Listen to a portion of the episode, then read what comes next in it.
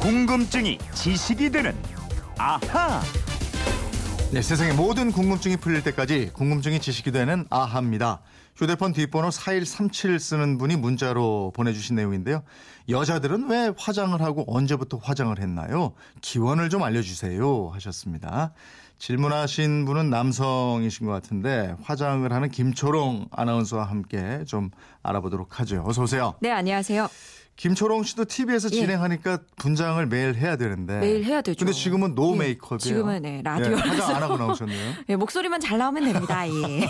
근데 이렇게 매일 화장하고 분장하려면 귀찮을 때도 많겠어요. 아, 이게 귀찮기도 하죠. 왜냐면 네. 한 1시간에서 3시간 정도 많게는 걸리거든요. 에? 그렇게 예. 오래 걸려요? 그러니까 분장을 받을 때는 한 1시간이면 되는데 네. 메이크업이랑 이제 헤어까지 해야 되니까. 예. 또 제가 혼자 할 때는 진짜 공 들여서 하면 3 시간도 걸려요. 음. 그래서 제가 뭐 데이트를 우리는 안 하고 그냥 그래서 뭐 혼자 직업이 있는 거. 이러니까 분장하는데 그 집에서도 그 예. 아내하고 아마 우리나라 남편분들 다 느끼는 걸 거예요. 아 가자 이러면은 뭐 한참 걸려요. 근데 아, 그렇죠. 메이크업 하느라고 시간이 좀 네. 걸리는데 왜 여자들이 화장을 하느냐? 요즘에는 소위 그루밍족이라고 그래서 남자들도 화장해요. 그죠? 아유, 그럼요. 네. 요즘 뭐 화장품 종류도 많고, 근데 남자들이요, 지금이 아니라요, 옛날에도 화장을 했어요. 그 옛날 신라 시대 화랑이라든가, 아 예. 예. 예, 화장을 여자만 했다는 거는 잘못된 고정관념입니다. 네. 저도 매일 화장해요.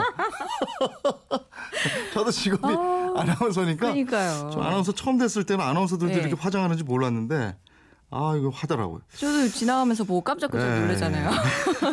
그럼 화장을 언제부터 왜 하기 시작한 거예요? 예. 이 화장은 인류가 집단 생활을 하기 시작한 석기 시대부터 했을 것으로 보고 있는데요. 화장을 한 목적이 인간의 기본적인 욕망 있죠. 예뻐지려고, 아름다워지려고 그랬기 때문이었겠지요.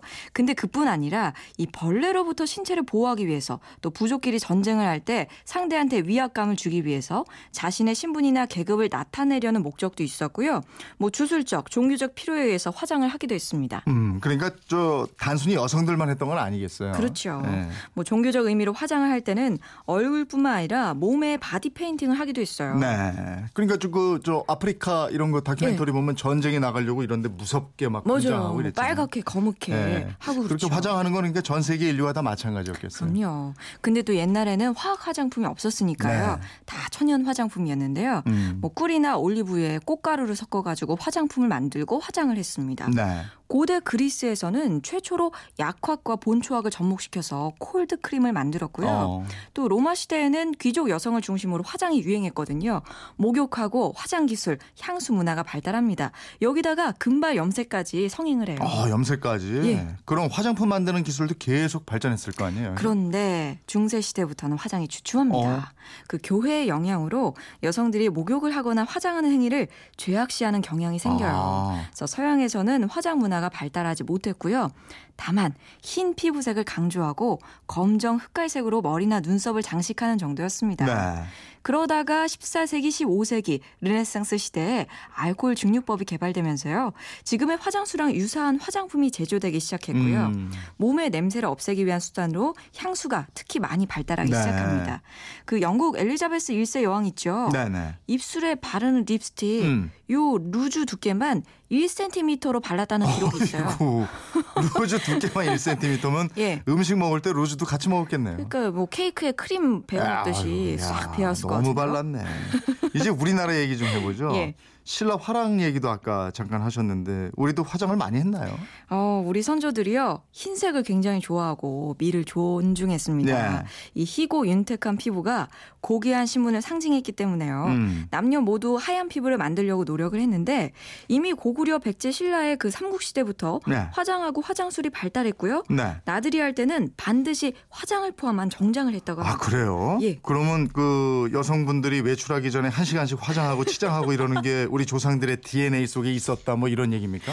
아니 뭐 그렇게 볼, 볼 수도 있겠지만 뭐 남녀 모두라는 거 기억해 두시고요. 그리고 이게 왜냐하면 이 관습이 고구려 시대부터 있었거든요. 고구려 사람들이 공적인 일에는 반드시 비단 옷을 입고 금은 주옥으로 칠해를 했다는 기록이 있어요. 네. 그렇다고 진하게 화장을 한 건 아니고요. 옅은 색조의 은은한 화장으로 타고난 아름다움을 가꾸는 미용이 중심이었다고 합니다. 네. 그 실제로 고구려 고분벽화에 나오는 인물을 보면요. 음. 갸름한 얼굴 곡선에 하얀 피부, 가늘고 얇은 일자형에 끝이 살짝 둥글려진 눈썹에다가 이 가늘고 긴 눈매에다가 넓은 이마, 홍조 띤 붉은 볼에 연지를 찍었습니다. 음, 홀레 올릴 때도 연지 곤지 찍었는데 이 예. 연지는 뭐로 만들었죠? 그게 홍화꽃이라고요. 붉은색 꽃을 원료로 썼어요. 네. 홍화에 돼지 기름을 섞어가지고 만들면서 볼, 입술, 손톱 등에도 바르는 화장품으로 발달이 했는데 예. 이 신부 얼굴에 연지곤지 찍는 건요. 신부 얼굴을 더 곱게 보이려는 목적도 있는데 붉은색이 악기를 막아준다는 주술적인 뜻도 담겨 있었습니다. 네. 조금 전에 고구려 얘기를 주로 하셨는데 예. 신라하고 백제는 어땠어요? 신라 때는 남성들도 화장을 했는데요. 삼국사기를 보면 이 미소년의 화랑이 아름다운 옷을 입고 분을 바르고 구슬로 장식한 모자를 썼다고 했습니다. 네. 학자들은 아름다운 육체에 아름다운 정신이 깃든다는 영육일치 사상의 반로라고 보고 있는데요. 음. 이 중국 당나라 학자가 쓴 신라 국기에 이렇게 나와 있어요. 기인의 자재로 아름다운 사람을 뽑아서 분을 바르고 곱게 단장해 화랑이라 이름하고 나라 사람들이 모두 존경에 섬겼다. 이 기록이 있고요. 음. 또 이때부터 흰색 백분이 많이 사용되기 시작했습니다. 음, 그럼 백분으로 얼굴을 하얗게 보이게 한다. 그렇죠. 예. 이 백분 우리 여자들이 하는 파우더랑 같은 건데 네. 이흰 가루가 쌀로 만든 가루였어요. 아, 그래요? 예, 얼굴을 하얗게 보이게 하고 잔주름, 이 잡티 같은 결점을 감추려고 했던 겁니다. 음, 근데 사극이나 영화 보면 화장 진하게 한 여성들 나오고 그러잖아요. 그렇죠. 실제로 그 정도로 지냈을까 싶어요. 아유 그렇지는 않았고요. 이 고려 시대부터 짙은 화장을 하는 여성들이 나타납니다. 네. 바로 직업 여성 기생들인데요. 음. 이때부터 기생이 야한 화장, 또 아. 여염치 부녀자들은 옅은 색조의 화장 이렇게 둘로 나눠졌어요. 음. 이게 조선 시대까지 이어지게 됩니다. 음, 그래서 그게 쭉 이어지다가 예. 1900년대 들어서 이제 구리모, 동동구리모 이게 예. 화장품의 대명사처럼 됐잖아요. 그러게요. 왜 동동구리모인지 이것도 궁금해요. 그러게요. 동쪽에서 왔을까요? 아니면 발을 동동 구르게 기다리게 했을까요? 자, 1900년대 들어서 가장 먼저 선풍적인 인기를 끈 건 박가분이었습니다. 어. 박가가 만든 분, 지금의 두산그룹의 창업자인 박승지 회장이 만들었는데 아, 그래요? 이싼 가격과 향이 첨가되면서 대히트를 쳤고요. 네.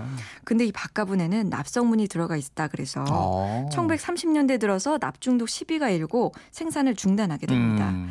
또 이어서 들어온 게 행상들이 외국에서 들여온 게 크림 일본식으로 발음하면 구리무인데요. 아. 요걸 팔기 시작해요. 크림이 구리모. 예, 예. 예. 그래서 동네 사람들 불러 모으려면요. 그때는 네. 뭐 휴대폰이 있어요. 뭐가 있어요. 작은 북을 동동 쳤대요. 예. 그래서 동동구리무 이렇게 예. 된 겁니다. 동동구리모 뭐 이렇게 된 거죠.